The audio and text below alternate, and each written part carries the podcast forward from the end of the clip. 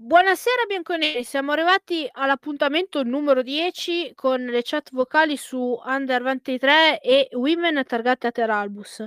Ehm, questo giovedì siamo partiti qualche minuto prima perché, ehm, vi ricordo che dopo di noi alle 22:30 ci sarà anche un'altra chat vocale, quella redazionale sulla prima squadra maschile sull'altra ehm, sull'altro canale.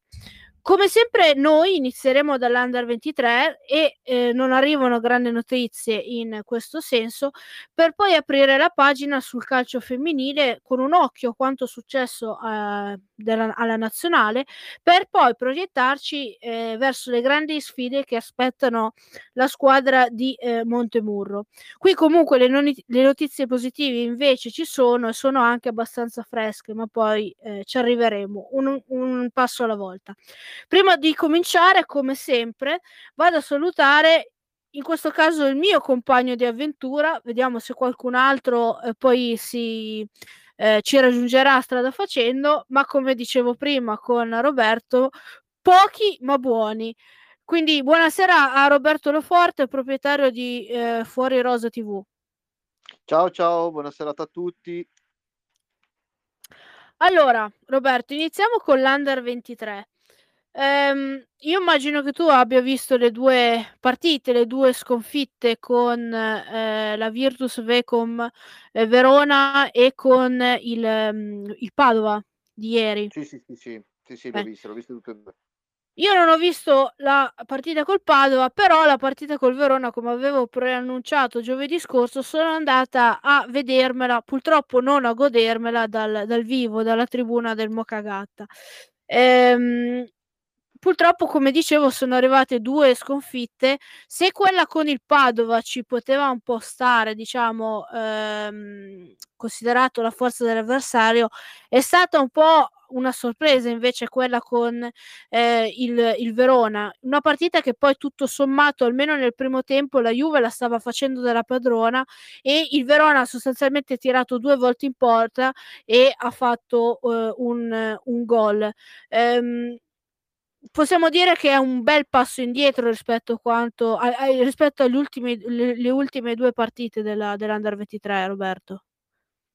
Ma, in realtà una cosa la devo dire, il Virtus Verona era 5 partite che che non che che praticamente aveva 5 risultati avuto 5 risultati utili consecutivi, quindi era in un momento di forma molto elevato. Io ho visto una Juve che ha fatto fatica ad accelerare con la Virtus Verona, probabilmen non so se per la stanchezza, per il fatto che era una giornata no, per il fatto che la Virtus sia prati abbia praticamente giocato in 11 dietro la linea della palla e quindi comunque abbia creato questi presupposti per per creare più difficoltà, ecco.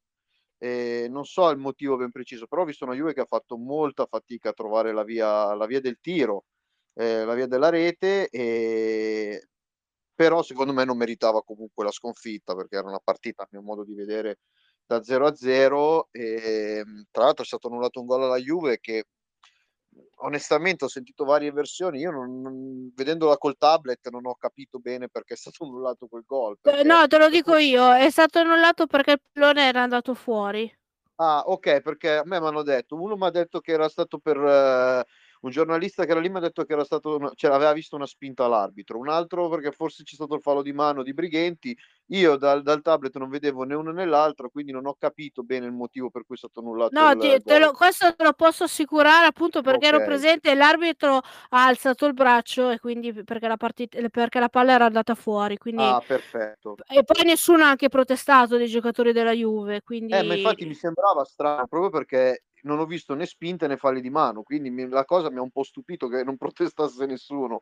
Adesso mi dici questa cosa, capi mi tornano un po' di cose perché non non avevo capito al lì lì e onestamente poi ho visto ho sentito pareri discordanti. Io dal tablet non non era una cosa che si vedeva così facilmente, quindi ehm, ecco, quindi abbiamo abbiamo risol abbiamo risol mi hai risolto un Un dubbio avevo. mistero, sì.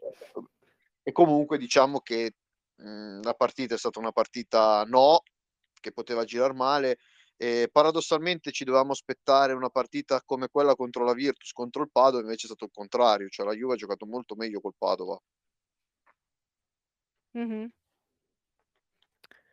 Sì, no, ehm, no ti dico, non ho visto quella con il Padova. Posso dirti che contro la Virtus Vecomp, vabbè, ehm, c'è da dire che nella Virtus c'era un giocatore che fa la differenza in Serie C anche in ciabatte, nonostante abbia i suoi anni, ovvero Alfredson, Eh. che l'anno l'anno scorso tra l'altro giocava nel Padova e che ha fatto la finale dei dei playoff. Io me lo ricordo bene perché contro Eh, l'Alessandria è stato uno di quei giocatori che da tifosi abbiamo avversari abbiamo odiato di più, ehm, perché era sempre in mezzo alle nostre azioni, alle nostre ripartenze e in effetti tutte le volte che si transitava da ehm, nei pressi suoi, ehm, la palla veniva sempre persa dai nostri, proprio la la catturava anche con esperienza. Quello che posso dirti che ho ho notato io dal vivo è di una squadra che fino ehm, diciamo ai 20 metri, 25 metri, ehm, ha anche sviluppato molto bene l'azione, ha trovato anche dei varchi. È stata molto imprecisa nell'ultimo passaggio e appunto nel negli ultimi 20 metri. Ehm, di solito secondo me, ehm, magari Soulé era già stato presumo informato per il fatto che poi sarebbe andato in prima squadra, non ha giocato un grandissimo primo tempo perché poi è stato cambiato nell'intervallo. Ehm, invece mi ha fatto molta molta impressione dall'altra parte Ake. Ehm, t mhmm, secondo me l'ho trovato anche più pronto del del giovane argentino. Ehm, mentre a centrocampo, ehm, mi è piaciuto tantissimo Leone, ehm, avevo avuto anche questa impressione vedendo altre partite con da casa, ehm, e anche allo stadio mi ha dato l'impressione di essere un giocatore su cui si può costruire, magari non per altissimi livelli, ma una Serie A può può essere anche nelle nelle sue corde della della carriera, anche perché è un giocatore che capisce molto molto il gioco, che è un regista che fa girare bene molto bene la squadra. Purtroppo per lui non è molto non ha molto fisico e quindi questo quando soprattutto si trova davanti dei dei giocatori, mhmm, che utilizzano il fisico, che, mhmm, molto muscolari, fa magari un po' f fatica a a contenerli diciamo. Però è un giocatore che ha fatto almeno, uhm, quel quella domenica una bella partita, mentre Miretti è forse il giocatore che mi ha impressionato di più e anche quello che paradossalmente è stato pu più punzecchiato da da Zauri, ehm, perché gli ha dato molti consigli, si lamentava sempre quando sbagliava la giocata, si vedeva proprio che pretendeva molto di più da questo da questo ragazzo, che anche fisicamente, ehm, può essere ehm, ha un un fisico molto importante, quindi può, ehm, secondo me essere, mhmm, un giocatore da dal futuro radioso anche per uno una media alta, ehm, Serie A o speriamo io spero per lui anche per per quanto riguarda la la Juve. Sì, sì, guarda, hai detto praticamente tutto tu.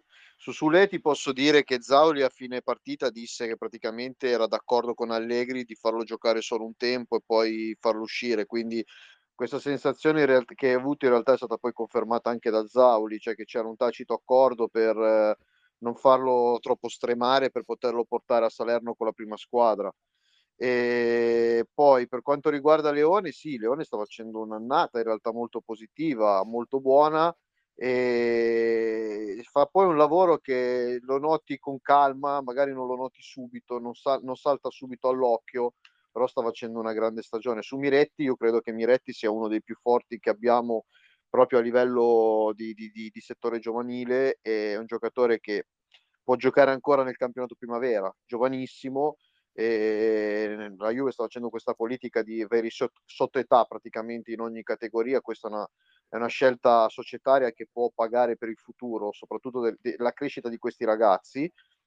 E Miretti è un giocatore sicuramente Juve su cui la Juve punta e deve puntare. Come hai detto tu, Zauli s'aspetta tanto, ma s'aspetta tanto perché sa che il ragazzo può dare tanto. Ricordiamo che Miretti con Soulé sono i 2 che giocano anche la Youth League ehm, proprio perché sanno la Juve probabilmente è consapevole del fatto che sono 2 giocatori che possono fare la differenza. Tra l'altro sarà un caso, ma io vedere questi 2 giocatori giocare in Serie C e poi giocare con i pari età nella Youth League, si vede 2 giocatori che quando giocano in Youth League sembra che che siano veterani praticamente. Ehm, la crescita che che gli sta gli sta aiutando a dare la la Serie C è davvero incredibile. Sì, sta accorciando i tempi, tra virgolette, "di ambientamento" al professionismo, perché poi in effetti è questo. E ribadisco una cosa, ehm, questa esperienza che, ehm, stanno avendo questi ragazzi alla Juve, se non fa, ehm, diciamo venire la voglia alle altre squadre di Serie A, parlo per esempio di un Atalanta, di un Inter, ehm, di un Milan, di un di una Roma, di non avvalersi di una squadra di serie in Serie C, quindi di un Under 23, non so quali altri esempi possono possono volere, perché tutto sommato possiamo dire a 5 anni dall'inizio di questo di questo progetto dell'Under 23, per quanto riguarda la Juve, i risultati quantomeno ci sono. Anche andando a guardare gli altri ragazzi che sono transitati dall'Under 23 che adesso sono, ehm, dispersi tra la Serie B o penso magari a Vrioni a livello internazionale, che stanno emergendo, che stanno comunque, ehm, dando il loro contributo nelle nelle loro squadre di appartenenza, proprio perché il passaggio all'Under 23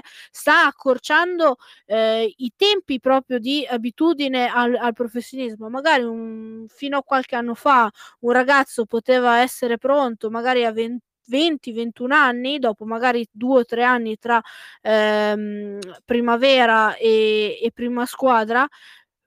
Ehm, l'esempio proprio di di Miretti, ehm, più più che di Solé, dimostra che questi temi vengono accorciati e si va un po' anche a pareggiare quello che succede in Europa, dove le, ehm, seconde squadre, se non terze, in anche in alcuni casi, ehm, sono sono sono la normalità da molti anni. Sì, sì, assolutamente. Poi vabbè, sul discorso che hai fatto tu delle altre squadre italiane, c'è da dire che addirittura squadre come l'Atalanta hanno prova hanno lottato con le unghie e con i denti per allungare l'età l'età del campionato primavera, rovinando secondo me di fatto una buona parte una buona possibilità di crescita a questi ragazzi. Quindi non non non c'è molto interesse, tolta la Juve, in questa cosa e questo un po' mi dispiace, anzi c'è più magari sembra che molte squadre preferiscano provare a a tenere, no, a ehm, a vincere il campionato primavera che alla fine è fine a sé stesso, piuttosto che far crescere i ragazzi e portarli a un buon livello dopo.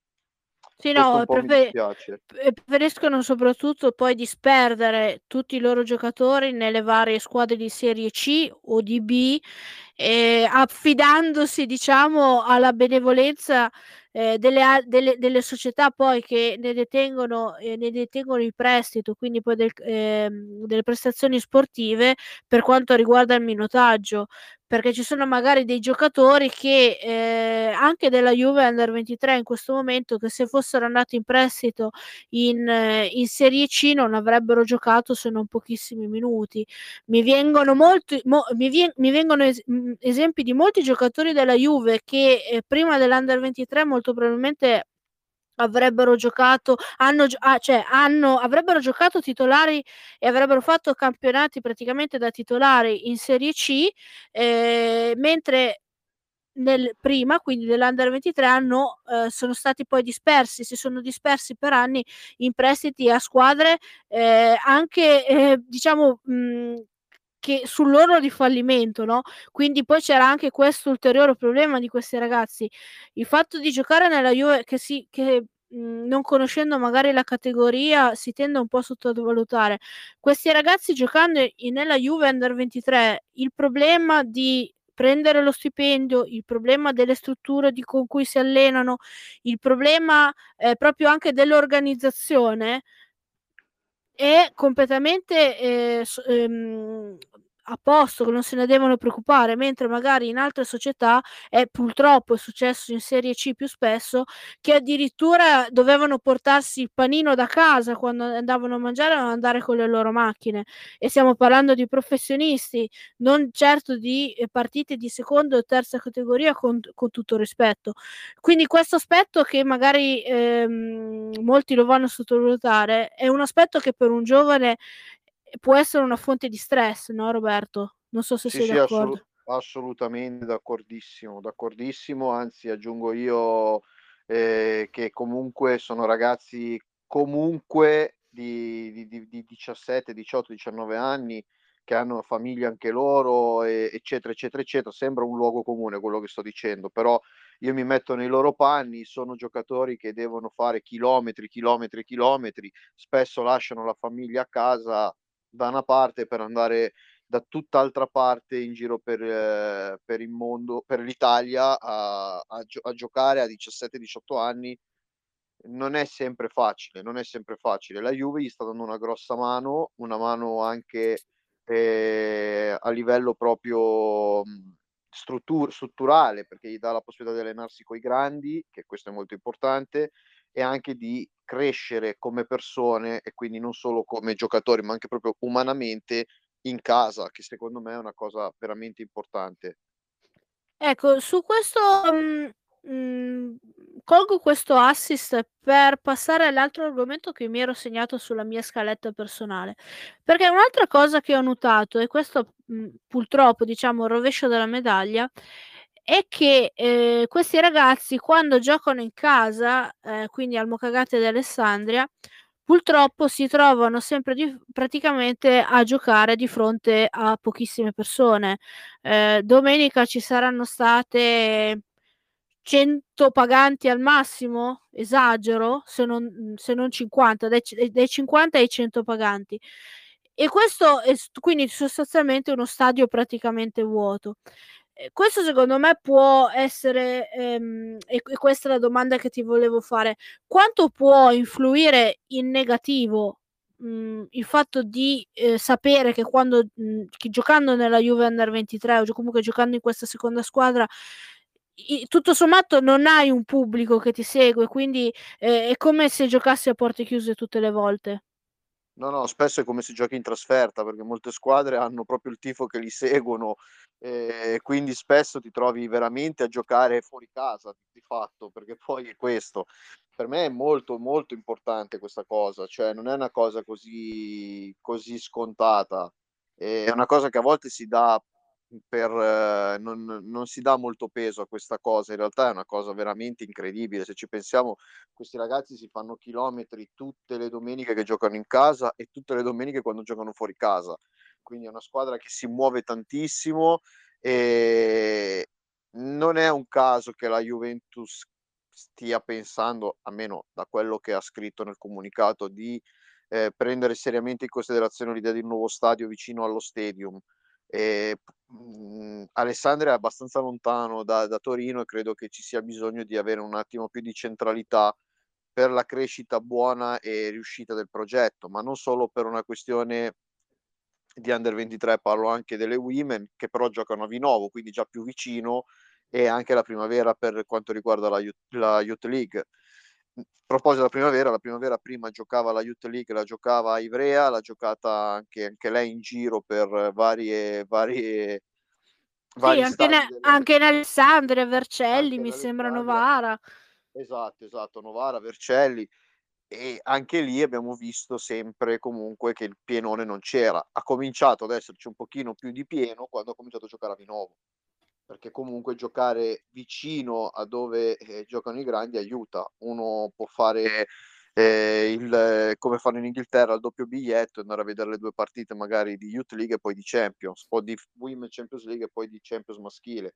Qui in Italia ancora, ci, secondo me la Juve ci sta arrivando, spero che arrivi presto perché quello che hai detto è assolutamente giusto. Non è giusto che questi ragazzi giochino praticamente sempre fuori casa. Sì, no, io mh, quando ho, ti ho fatto questa domanda pensavo anche a un altro aspetto che è un po' quello che è successo alle women, perché poi ehm, non paradossalmente, ma il problema per le women è opposto, ovvero che lo stadio in cui giocano Vinovo eh, anche per il campionato sta diventando veramente troppo piccolo.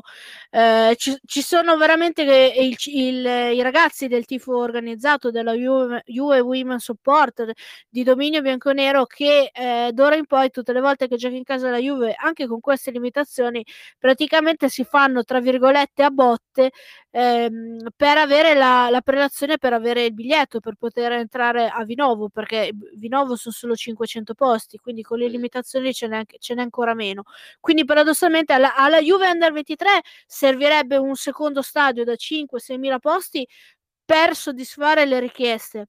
Alla, all'Under 23 invece serve per attirare pubblico, quindi magari la, la, lì la Juve dovrebbe fare per quanto mi riguarda, secondo me, eh, un altro discorso, ovvero quello magari di lavorare con i club di Torino, magari dopo aver fatto appunto questo, questo secondo stadio, in modo tale che eh, mettendosi d'accordo, creando magari un piccolo eh, numero di, di, club organizzati dedicati all'Under 23, eh, che abbiano almeno quelle diciamo 500, 1000 persone quando giocano in casa, che per la Serie C è anche un buon numero, che vanno a vedere le loro partite. E, e questo appunto è un aspetto che viene sempre sottovalutato ma non dico che può spiegare il fatto che l'Under 23 eh, sia così discontinua, perché ne abbiamo parlato più volte del motivo principale, ma comunque è una cosa che ehm, sicuramente ai ragazzi farebbe molto piacere e darebbe ancora più, en- più entusiasmo rispetto al solito. Sì, sì, assolutamente. Poi comunque essendo molto giovani ed è il motivo della discontinuità principale, la gioventù no, di questi ragazzi, e proprio però perché son giovani, avere il pubblico dalla sua che li incita, spesso la differenza veramente la fa alla grandissima. Eh sì. Allora, ehm, mi ero segnato ancora un punto, poi non so tu Roberto, ehm, se hai qualche altri qual qualche altro spunto di cui possiamo parlare. Mi ero segnato questo, ehm L'Under 23 sarà orfani di Sule almeno fine a fine anno, perché è aggregato in in prima squadra. Ehm, secondo te quali, talenti, quali, ehm, giocatori, ehm, che magari arrivino dalla primavera o che sono già nell'Under 23 potrebbero "approfittare" tra virgolette di questa di questa sua assenza diciamo dal dal progetto della seconda squadra temporanea, per magari potersi far vedere di più, per poter esplodere?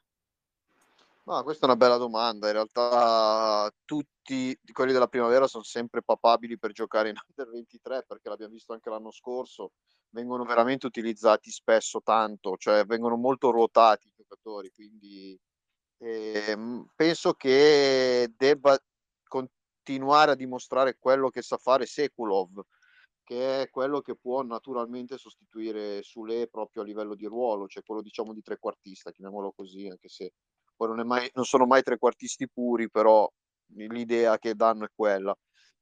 Penso a Sekulov, poi dalla primavera, secondo me, se fa giocare Sekulov lì, è probabile che venga su qualche altro attaccante, tipo Ciboso, Stridonk o Cherry, insomma, qualche giocatore di, con quelle caratteristiche offensive comunque. sono giocatori che nella primavera stanno facendo bene turco anche che, che sta segnando tanto, penso che possano entrare nei giri, però penso ad esempio a mercoledì, al mercoledì quando ci sarà Juventus Malmo per la Youth League io credo che torneranno giù anco, tornerà giù ancora Miretti e qualcun altro, più che altro la domanda sarà chi ci sarà, chi giocherà nella primavera contro il Malmo? Si, abbast- si affideranno solo agli under 19 o prenderanno in prestito ancora qualche altro under 23? Sì, l'under 23 bella. Vede, ve, Under 23 mi sembra che non giochi quel mercoledì, che non ci sia un esatto. turno infrasettimanale. Quindi il problema di sovrapposizione non si porrebbe. Eh, di, però... No, no, non era la sovrapposizione, era proprio un, un, una, una, domanda proprio per sapere cosa farà la Juve lì, cosa faranno Zavoli. Sì, no, venivo, ti, ti, venivo, ti venivo dietro nel senso che eh, magari potrebbe, potrebbero non essere chiamati e mh, mhmm, proprio perché anche la Juve è già qualificata, è già prima, se non mi sbaglio, quindi potrebbe essere un'occasione per altri ragazzi, magari più giovani, per fare esperienza. Sì, sì, e, e quindi penso che, pe, penso che andranno in questo modo, anche per dare magari un, un, attimo di respiro a questi giocatori che tutto sommato stanno anche giocando, stanno giocando molto, proprio perché oltre all'Under 23 vengono anche proprio chiamati anche con l'Under 19, l'abbiamo detto, l'abbiamo detto più volte. Ehm, quindi magari allenarsi con, nell'Under 23 potrebbe essere anche una settimana, tra virgolette, un po' più di riposo. Eh, una, una, buona soluzione per, per, appunto per loro, anche per eh, magari eliminare un po' di, di, tossine nervose, perché poi sono anche quelle che non fanno girare le gambe la maggior parte delle, delle volte. Ecco, eh, io darei solo uno sguardo alla, alla veloce della classifica perché per la Juve non ha cambiato sostanzialmente niente, è rimasta ehm, al settimo posto, eh, a tre punti dal quinto posto della Triestina che dopo un edifi- di inizio difficile sta eh, risalendo la china, però la classifica è cortissima perché se pensiamo che la Juve è settima a 21 punti, eh, la la prima squadra che è fuori dalla zona playout da percolettese ne ha 16. Quindi è un campionato veramente talte le prime quattro che sono praticamente scappate perché tra Feralpi e Triestina ci sono già 8 punti. Tutte le altre sono racchiusi dalla, dalla, dalla Binolef, da Binoleffe sesta al Gian Erminio ultima in 10 punti. Quindi un campionato che si è livellato tranne appunto le prime, le prime quattro. Sì, sì, assolutamente. Come abbiamo detto già altri, in, altri, in altri episodi, parlavamo di, eh, di, di, di, un campionato diviso tra le prime quattro e le altre e si sta ancora più rafforzando quest'idea. E, ehm, anche se devo dirti la verità, a me il Padova mercoledì non mi ha assolutamente fatto una bella impressione, a differenza magari di quello che ho visto col, col Sud Tirol, che mi ha veramente impressionato. Onestamente il Padova non mi ha dato nessuna buona impressione, se devo essere sincero, nella partita con la Juve. Tra l'altro adesso eh, la Juve Under 23 sarà, sarà di fronte, avrà di fronte un altro impegno molto probante perché domenica alle due e mezza sarà impegnata sul campo della, della terza, ovvero il Renate. Quindi un'altra partita abbastanza complicata, ma eh, in cui eh, il Renate diciamo è una squadra che eh, lascia anche giocare la proprio avversario. Quindi potrebbe essere, oltre che una bella partita, anche una partita dove la Juve potrebbe avere quegli spazi per poter far male, eh, perché anche Renate è una squadra che gioca al calcio che non tende a chiudersi come fanno la maggior parte delle squadre in questo girone. Sì, sì, assolutamente, molto diversa ad esempio dalla Sud che invece è una squadra che fa della difesa la, la loro arma principale, una squadra che, che, gioca molto a viso aperto e la Juve ha dimostrato di potersela giocare con queste squadre, poi ha giocatori molto validi, appunto Sekulov ad esempio, è uno che in campo lungo, in campo, in campo ampio diventa quasi devastante. Quindi vediamo, sicuramente portiamo, porteremo a casa esperienza, sia, sia con il risultato negativo che il risultato positivo, torniamo a casa con un'esperienza sicuramente di crescita. Sì, tra l'altro Segolov è il secondo giocatore più richiamato da Zauli, tanto una, piccola curiosità, eh, perché quando è entrato nel secondo tempo contro il Verona, eh, nella partita appunto di domenica scorsa, eh, è stato poi quello che ha, ha, ha, subito, diciamo, nonostante fosse, giocasse nella fascia opposta, eh, più richiami e più mh, incoraggiamenti da parte del nostro, del nostro allenatore. Eh, quindi si vede che è un giocatore su cui punta molto e, e, anche questo primo inizio di stagione, di questo inizio di stagione di Sekulov eh, ci dimostra il perché, perché è uno dei giocatori più, più forti della rosa, ma ce ne sono tanti, l'abbiamo detto e comunque lo continueremo a dire anche nelle, nelle prossime settimane, sperando appunto che la Juve Under 23 continui questo ehm, diciamo miglioramento che abbiamo visto nell'arco delle settimane e che porti a, diventare sempre una, la squadra più compatta e, e di guadagnare un posto nei playoff che possa magari far, non dico sognare la Serie B, ma come abbiamo detto, almeno eh, arrivare nelle ultime fasi, no? che permettono ai giocatori, che permetterebbero ai giocatori di acquisire ancora maggiore eh, esperienza. Con questo io direi di chiudere la pagina del, dell'Under 23 eh, che ne, ne, abbiamo, ne abbiamo parlato, abbiamo un po' sviscerato, penso, un po' tutto di, questa, di quello che è successo questa eh, settimana e di aprire la pagina sul calcio femminile e poi soprattutto sulle women. Sul calcio femminile perché eh, praticamente siamo, abbiamo finito la eh, pagina, la grande pagina delle, eh, le, della sosta delle nazionali che poi torneranno nel 2022. Nazionale che eh, ehm, ha finito questo questo 2021 con una sconfitta ehm, pesante perché eh, come avevamo detto l'altra volta, contro una diretta conc- la più diretta concorrente per eh, co- conquistare il primo posto e quindi la qualificazione diretta nel girone per i mondiali e poi per una bellissima rotonda vittoria per 5-0 contro, casa, contro la Romania in casa appunto delle, delle rumene. Eh, ti faccio una domanda molto, molto veloce, Roberto. Uh, come hai visto la nazionale a Palermo contro la Svizzera e eh, come valuti la reazione poi che eh, abbiamo visto eh, il martedì poi successivo contro la Romania? Ah, in realtà eh, la reazione io l'ho vista già subito con la Svizzera, nel senso che già comunque nel, nel, nel secondo tempo e nel finale di partita l'Italia è andata vicino a pareggiarla, poteva tranquillamente eh, arrivare a, una, a, un pareggio comodo a un certo punto, perché le occasioni abbiamo avute. Ho visto un'Italia che è stata, sembrava adesso dico una parola strana perché in realtà sono tutti giocatori di esperienza, ma sembrava una, una, un'Italia molto inesperta, cioè hanno fatto degli errori abbastanza elementari nel, nella prima parte di, di, gioco e poi se li siamo portati dietro, perché poi alla fine quando l'Italia è entrata in partita, cioè nella parte finale del match, eravamo comunque sotto di due gol e quei due gol non siamo riusciti più a recuperarli, ci siamo fermati a uno, ecco. E la reazione è sicuramente stata positiva, con la Romania è stata una, una reazione direi roboante, c'è stata una partita incredibile, l'Italia ha annichilito le avversarie, sì, sicuramente ci saranno anche dei meriti delle avversarie, ci mancherebbe, però l'Italia ha messo tutto quello che doveva fare, l'ha fatto, quindi e sulla, ripeto, con la Svizzera è molto difficile perché è stata veramente una partita particolare, cioè non, non, fai fatica anche a capirla. La Svizzera sembrava avesse molta più esperienza dell'Italia da come ha approcciato la partita, però non è così, quindi credo che sia stato proprio sbagliato l'approccio iniziale e poi l'abbiamo pagato perché poi non credo che la Svizzera sia tanto più forte dell'Italia. Sì, no, tra l'altro secondo me c'è stata anche una comp- compartecipazione abbastanza importante della, di Milena Bertolini eh, che ha mh, secondo me all'inizio, la, la formazione iniziale soprattutto, eh, ha dovuto un po' eh, sistemarsi e ha usato questa difesa 3 con Lenzini a sinistra che proprio non ha funzionato. E poi quando ha riportato tutte nelle proprie posizioni almeno dietro eh, con un 4-4-2 un po' più, un po' più semplice un 4-3-3 un po' più semplice le cose sono andate molto meglio nonostante la nazionale comunque abbia co- rischiato altre volte di subire ter- la terza rete.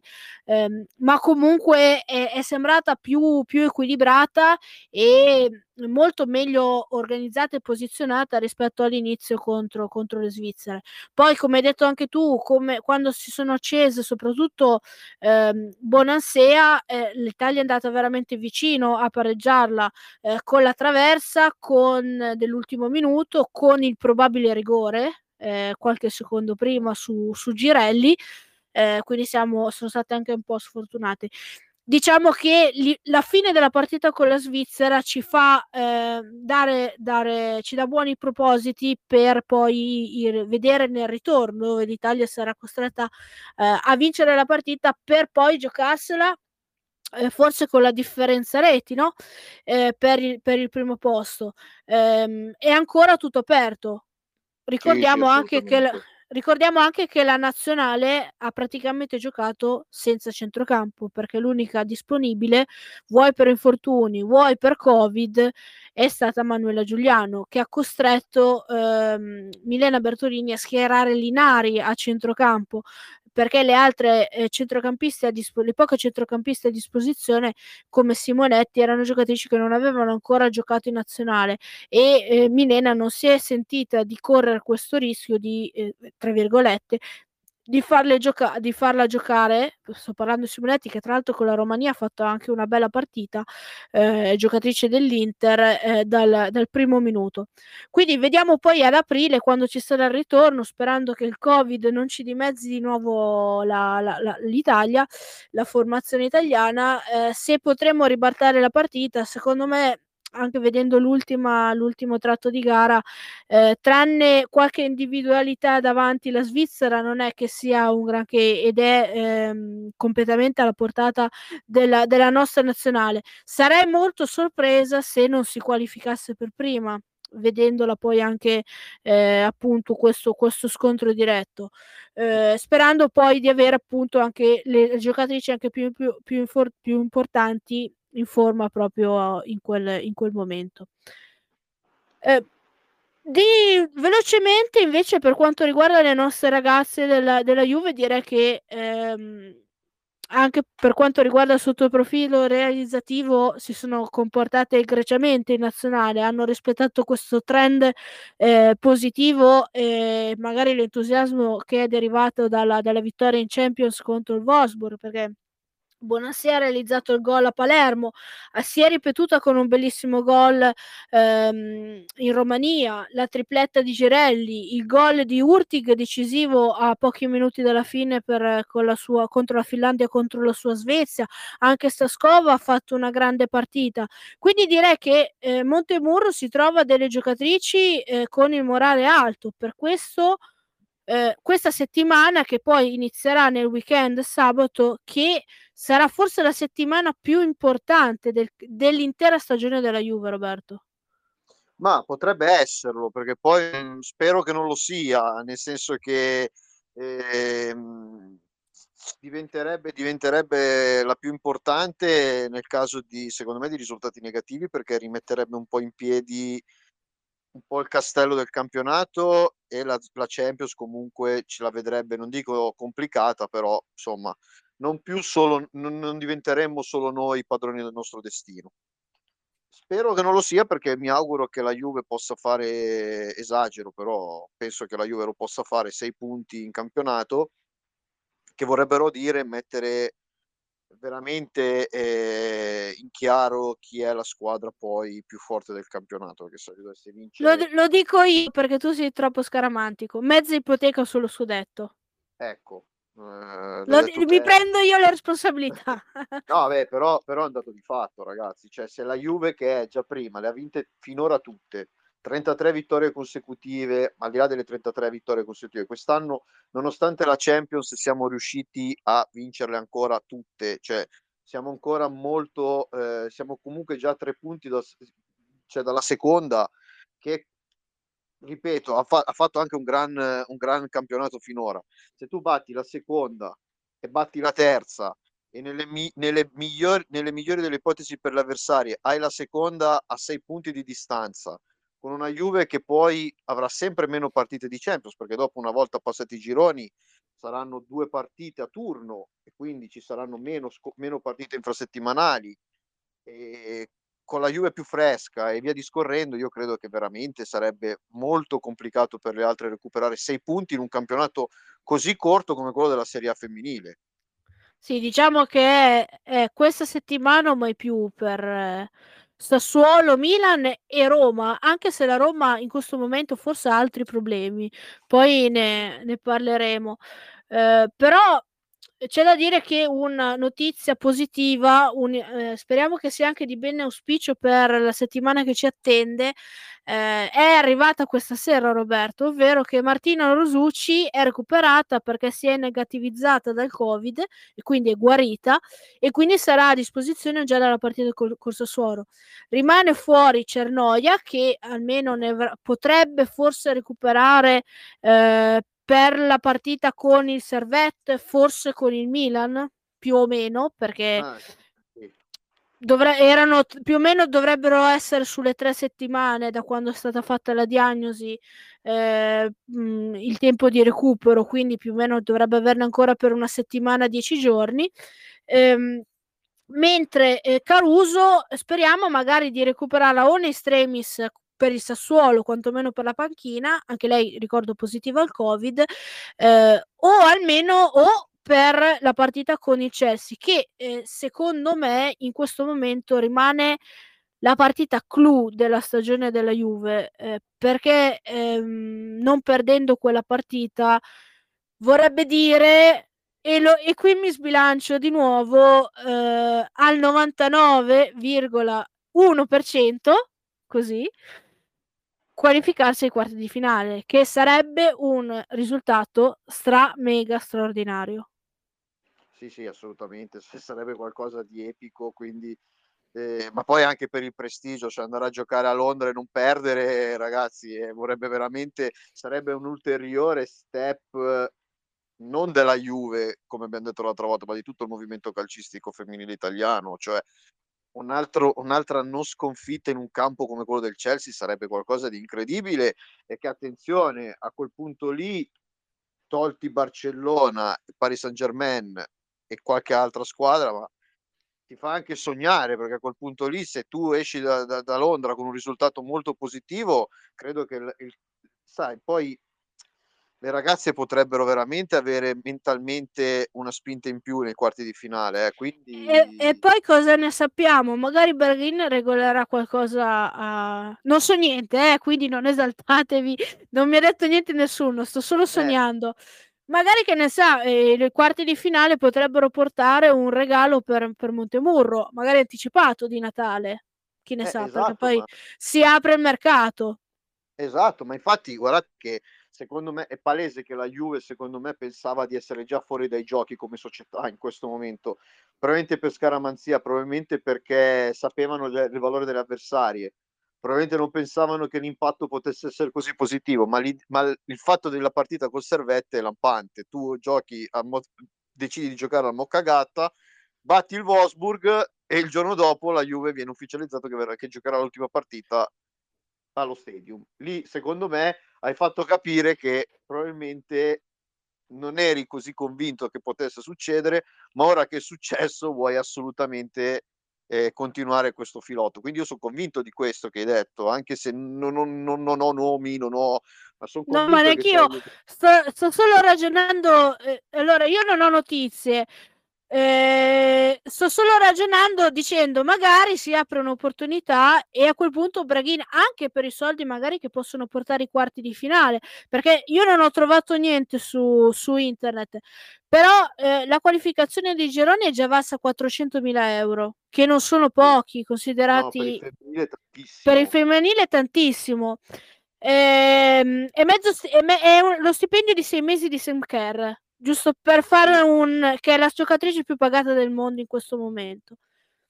Per, sì, per, per fare dei paragoni. calcolando che la Juve eh, se dovesse arrivare ai quarti ci saranno altre big che ai quarti non ci arriveranno. Esatto cioè... magari giocatrici nordiche non faccio nome per scaramanzie ma, ta- ma, chi mi conosce sa a chi mi sto riferendo, che magari sono uscite dalla Champions, che già a inizio anno hanno detto che il prossimo anno vorranno cambiare area, considerando che il campionato ehm, dei nordico, quindi sto parlando di quello danese, finlandese, eh, svedese, norvegese, tutti questi finiscono a, a dicembre, novembre, quindi sono già finiti. Già Esatto. Finito. Ne abbiamo visti di passaggi, per esempio Pedersen, anche se veniva dalla, dalla Spagna eh, sì, qualche sì, anno sì. fa da noi. Ci possono essere degli scambi importanti anche in inverno. Magari un anticipo del prossimo anno potrebbe arrivare già, già in questa stagione, perché chi lo sa, ehm, adesso noi stiamo sognando io e Roberto, eh, lo risottolineiamo perché sennò qua poi se la prendono con noi Roberto. Poi non comprano nessuno, eh, ma voi avevate esatto. detto, eh, no, no, no sottolineiamo, stiamo... stiamo ragionando da tifosi in questo momento. Non dico che ce lo aspettiamo, ma eh, non, non, non, saremmo così sorpresi se, ci, se arrivasse una sorpresa, un regalo, un regalo di Natale a quel punto, perché a quel punto tu, Juve, il tuo obiettivo era raggiungere i gironi, hai fatto qualcosa in più, qualcosa di straordinario in più, a quel punto te la giochi. Come va, va, chi se ne frega. Anche se perdi eh, dal Barcellona 6-0, 6-0, chi se ne frega. Tu la tua Champions l'hai già vinta da un certo punto di vista, no? Eh, quindi già magari iniziare da sei mesi prima, comunque vabbè. Eh, i, i, sogni sono desideri, ma prima o poi si avvereranno, no? E il sognatore forse più, più incallito e per fortuna la nostra digire, eh, dirigenza perché è, è Braghin. Quindi sono certa che se non sarà questo Natale, sarà quest'estate, ma ci farà veramente sognare perché la squadra che ha costruito e come sta gestendo questi mercati, eh, io non ricordo un'operazione sbagliata da parte sua considerato il momento e, tu- e, tutto il resto. E anche dimostrato di avere, di avere coraggio, soprattutto con la scelta Montemuro-Guarino. Poi, quando ci sarà magari più tempo, ne parleremo in modo più approfondito. Quindi, mh, mm, e, e, poi questo conc- e concludo questo discorso. Il fatto che la Juve abbia giocato e giocherà le tre partite del girone di Champions in uno stadio come, lo, come appunto lo Juventus Stadium, quindi uno stadio maschile, eh, il fatto che eh, questi spettacolo, questo spettacolo e questa squadra sia stata vista da tante giocatrici straniere. Io ricordo solo che Sam Kerr si è fatta fare una foto dentro lo stadio e ha scritto What a stadium, che, che, che stadio, eh, dove giocherò? E la Juve ha ricevuto tantissimi complimenti anche da ehm, giocatrici molto importanti straniere. Quindi questo significa che fuori l'impressione che già il marchio Juve è forte, ma il richiamo proprio anche solo della squadra maschile e del gruppo che si sta formando, che si è formato nella Juve proprio come, come squadra, è molto appetitoso, diciamo, per le stelle straniere. Appunto, anche perché a giugno finalmente si apriranno le porte del professionismo. Sì, assolutamente, assolutamente. Anche perché Abbiamo visto ad esempio il Wolfsburg non l'ha fatto. Voi dite, eh, ma la Juve ha la squadra maschile con lo stadio di proprietà. È vero, però altre squadre non l'hanno fatto. Cioè, penso al Chelsea non l'ha fatto. No, l'unica, l'unica, sarà, l'unica è l'Arsenal che il prossimo turno, quindi l'8 o, l', o il 7 o l'8 o il 9, adesso non mi ricordo più, eh, aprirà le porte dell'Emirates, però eh, Arsenal-Barcellona parliamo. Sì, Quindi... sì, no, poi c'è stato anche il Paris Saint Germain che ha dato sì, sì, aperto il Parco dei Principi e il Servette che sta giocando tutte nel loro stadio. Per il Servette diciamo che è un pochino più semplice il fatto che non abbiano la, squadra maschile in Champions aiuta, ecco, mettiamola così. Però ad esempio il Wolfsburg poteva farlo, non l'ha fatto, il, il Chelsea lo poteva fare, non l'ha fatto. Quindi diamo anche meriti noi tifosi alla Juve per questo, perché questo non è una cosa che fanno tutti, No, poi tra l'altro e con questo poi chiudo questo discorso, anche se a me piace molto, ehm, in settimana sono riuscita a finire il, ehm, libro di Megan Rapinoe, che consiglio. Perché ti apre molto la la mente, eh. C'è una mhmm, il capitolo dove lei parla perché ha giocato anche lei nell'Olympique Lione, ovviamente, dove parla di della sua esperienza proprio a Lione non è che ha parole veramente gratificanti sulla sua esperienza, tutt'altro. Quindi eh, il fatto di magari, ehm, questo magari visto in ottica Juve, io mi metto nei panni di una giocatrice che sa che c'è una squadra in rampa, ripeto, una squadra in rampa di lancio, una squadra che comunque ha un gruppo ben affiatato dove si, se ne parla solamente bene, dove la società di quella squadra ti permette anche di giocare su palcoscenici importanti come lo Juventus Stadium in Champions League. Ripeto, è una cosa da non sottovalutare e eh, anche per le giocatrici che magari devono andare a scegliere ehm, che sono giovani che scegliere il prossimo passo della carriera può essere un'esperienza molto importante, molto formativa, scegliere la Juve piuttosto di un magari che ne so, di un leone, Lione dove trovi meno spazio. Eh, quindi già il fatto di aver fatto questo passo è un, è un, piccolo passo, ma un grande passo nello stesso momento. Posso aggiungere un, un argomento che penso che la Juve abbia fatto un capolavoro lì. La, vai, vai. la, la storia di Urtig. Sì cioè, ne abbiamo averla, parlato. Aver, averla pubblicizzata così in maniera esplicita, prendendo posizione, cioè ragazzi, questo è, è un passo, è stato un passo enorme della Juve, eccezionale. Eh, rischiando di perdere fan in paesi magari come Medio Oriente, però hai preso posizione su un argomento molto delicato, su cui molte squadre hanno sempre avuto paura di parlare.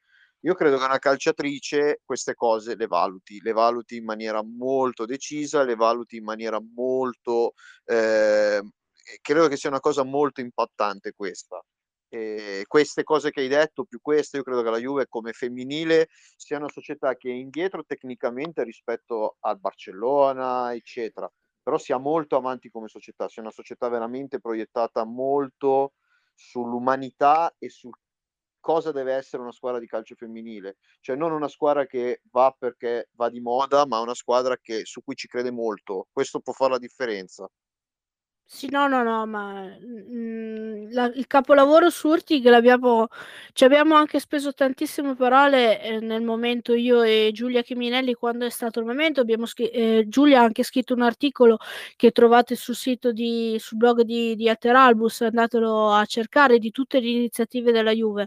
Ehm, questo aspetto ci sono squadre cioè ci sono magari delle, mhmm, coppie di cui si sanno in altri lidi, ma che non vengono non utilizzate, ma che non vengono dove le società non prendono proprio, come ha detto adesso Roberto, ehm, la la la la loro cioè no non fanno di tweet come come ha fatto la Juve, no, vie è il è il non chiedere, non dire, no, il vecchio chiedere e non dire del dell'eserci Cose che si sanno, ma cose che non sa nessuno, pu che vengono pu pubblicizzati. Comunque, ehm, ritorniamo nella nostra sfera calcistica, perché se no ci dilunghiamo troppo e abbiamo quasi finito il il nostro tempo. Però magari questo è un altro di quegli argomenti qua che quando avremo più tempo, ehm, magari invitando anche qualcun altro qualcun altro ospite, ehm, saranno belli da da da trattare, molto interessanti, perché il bello anche di di parlarne è di rompere tabù,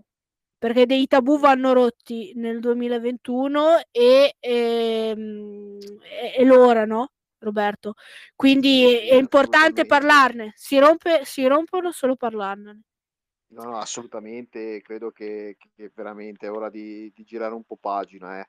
Quindi di rendere le cose normali, normali e non chiuse perché c'è mhmm, non devono stare chiuse certe cose. Io ho detto: "Dai, bisogna parlarle, rompere i tabù è buona", perché siamo come hai Infatti infatti, prima o poi parleremo anche del ciclo mestruale di una donna. Un Eh, altro questo tabù, eh? questo Un altro questo tabù. questo ti dico ti dico ti dico che io non ho non ho mai trattato l'argomento, ma è una cosa che perché onestamente mi imbarazza trattarlo con un'altra donna, ma è una cosa che quando verrà trattata l'ascolterò volentieri perché è una curiosità che voglio sapere. Eh, magari porteremo un medico che ci spiegherà gli effetti del di Sì. del ciclo su una donna dal punto di vista sportivo. I tabù vanno rotti, seguiteci, continuate a seguirci, che noi ne parliamo, no, ce ne freghiamo. Ehm, tornando quindi al campo, così finiamo dopo questo excursus, ehm, allora abbi abbiamo recuperato Rosucci. Abbiamo tutto sommato 3 in adesso centrocampisti arruolabili: Rosucci, Pedersen e Zamagnan. Ehm, abbiamo detto che Cernoia ce ne avrà ancora per qualche settimana, giorno. Ehm, Caruso vive la giornata aspettando il tampone negativo. Nel caso in cui rimangono disponibili queste t solo queste 3 giocatrici, quali potrebbero essere le soluzioni di emergenza, magari, ehm, da che Montemurro potrà attuare in una di queste 3 partite di seguito, che secondo me sono poi il fulcro di tutta la stagione della Juve, perché 3 partite di questa importanza e con queste avversarie di fila non le troveremo più durante la stagione, probabilmente, speriamo di no, però probabilmente.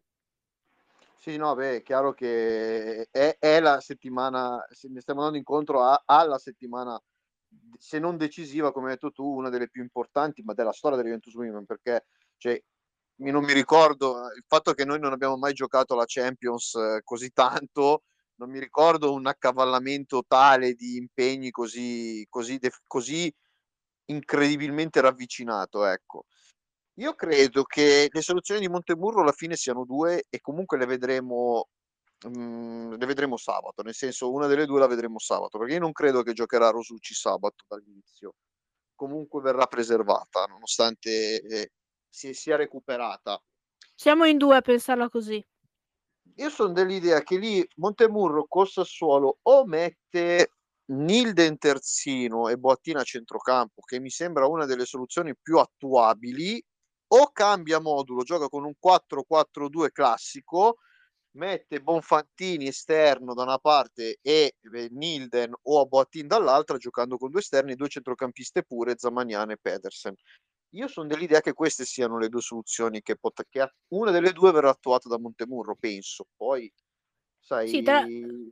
lui sì. le vede, quindi... No, tra l'altro ricordiamo che per Nilden, Nilden eh, che è una giocatrice che un po' eh, è arrivata eh, sotto pochi riflettori, no? Un po' così, eh, come sostituto di Boatin, ma essendo una giocatrice molto giovane, eh, piano piano si è preso i suoi minuti i suoi spazi, tanto da essere poi anche convocata in questo giro anche nella nazionale maggiore della Svezia, che non è un nazionale di secondo piano.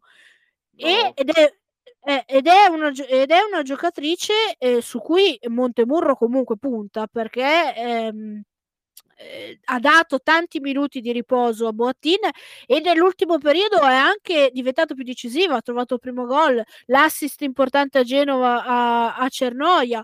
Eh, è una ragazza che secondo me ha ottime qualità e ha un futuro eh, bello davanti anche come giocatrice. Un, ne parlavamo prima, un altro colpo davvero da 90 per quanto riguarda eh, Braghin per, per andare a rinfoltire questa rosa delle Juventus Mime.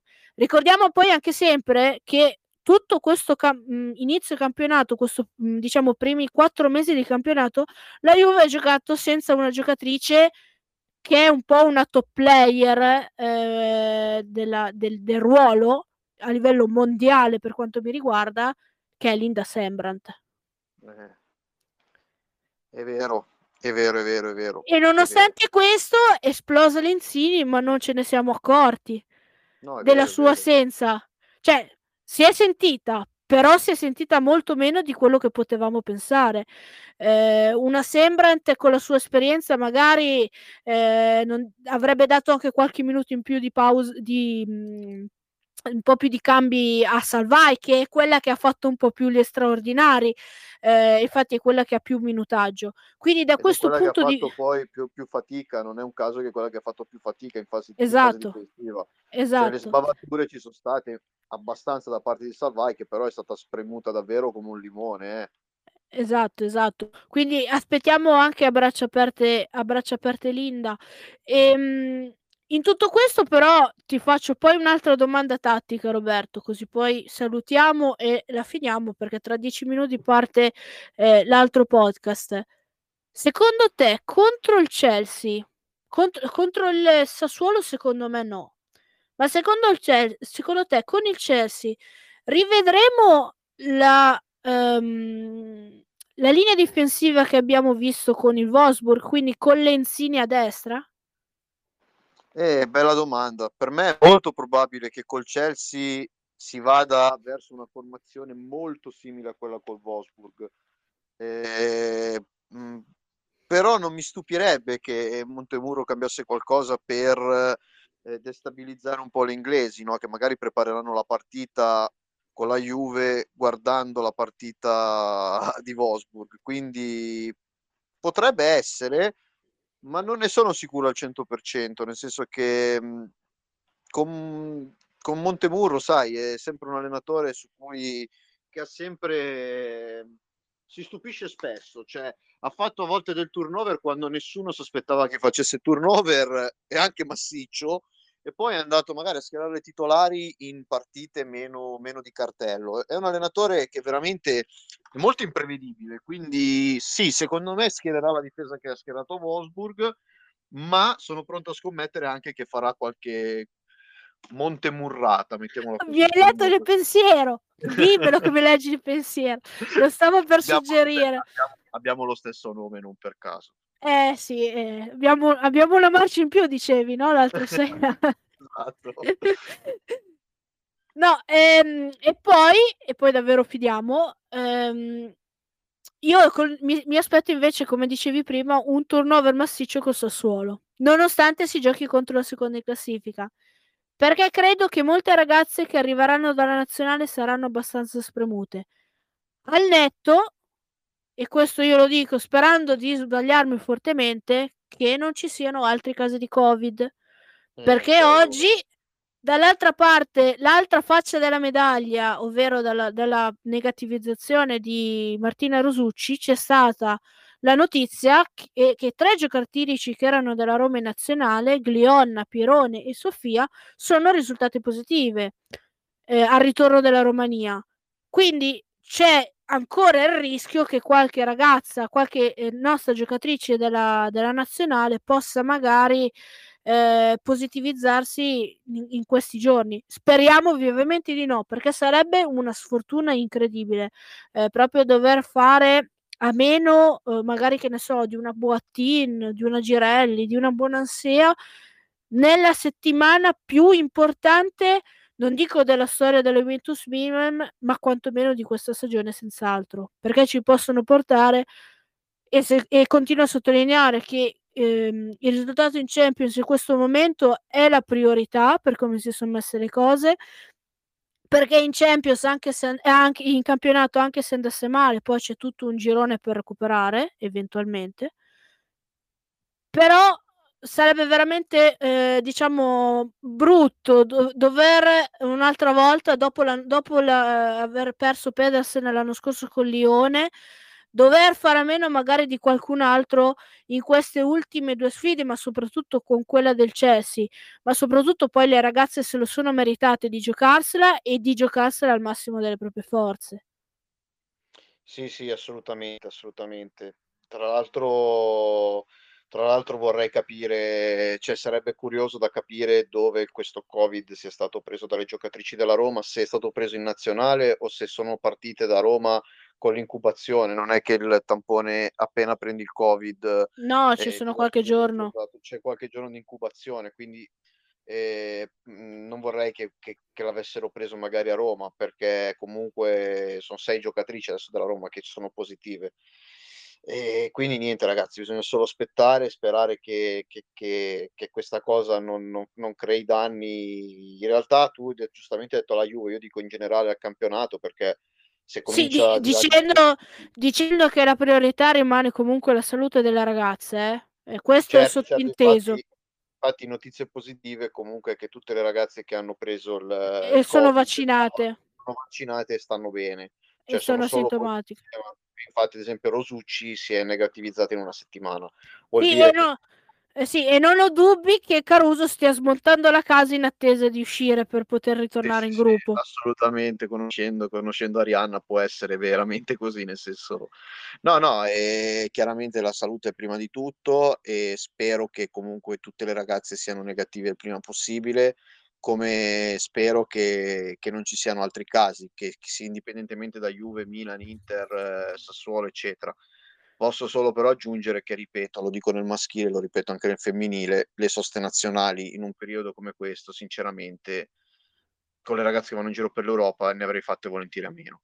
Sì, tra l'altro poi ricordiamo che eh, nel femminile è anche peggio, per chi non lo sapesse, perché se nel primo periodo, nell'inverno, diciamo autunno-inverno, eh, cambiano solo le settimane, ma sono simili al maschile, poi nella prima parte dell'anno, gennaio, febbraio fino a giugno, ce ne sono di più per il femminile, perché ce n'è uno a gennaio, ce n'è una a febbraio, che, lung- che dura quasi un mese, ce n'è una ad aprile, non ce n'è solo o due settimane a marzo.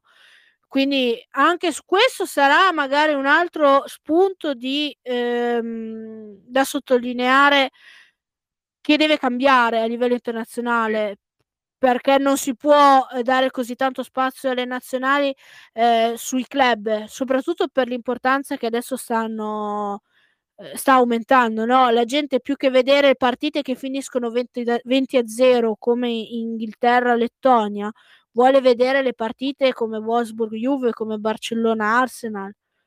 Non sì, gli interessa sì, niente. No, ma, ma, ma, giustamente aggiungo io, cioè alla fine con tutto il rispetto, ma cioè, alla fine devono trovare una soluzione, perché comunque al di là di questo, al di là per quanto uno possa amare il calcio per le nazionali, però le giocatrici sono stipendiate dal club cioè le nazionali sì. alla fine non ti danno assolutamente nulla, cioè, ti danno la gloria, no? possiamo dire, no? si dice giochi per la gloria, non giochi perché sei stipendiata, quindi non è giusto che il club poi alla fine ci rimetta per una che poi, che poi noi, a, a, noi va anche bene eh, in questo momento che non abbiamo eh, giocatrici eh, della, americane o sì. australiane, perché in, questo, in, in, questa fetta, queste due settimane, le avremmo viste andare in Australia a fare due amichevoli. Penso ad esempio a Sam Kerr, che è dovuto andare in Australia a fare due amichevoli con gli USA e poi ritorna indietro per, per ritornare al campionato. Cioè, eh, un, un, una cosa senza senso.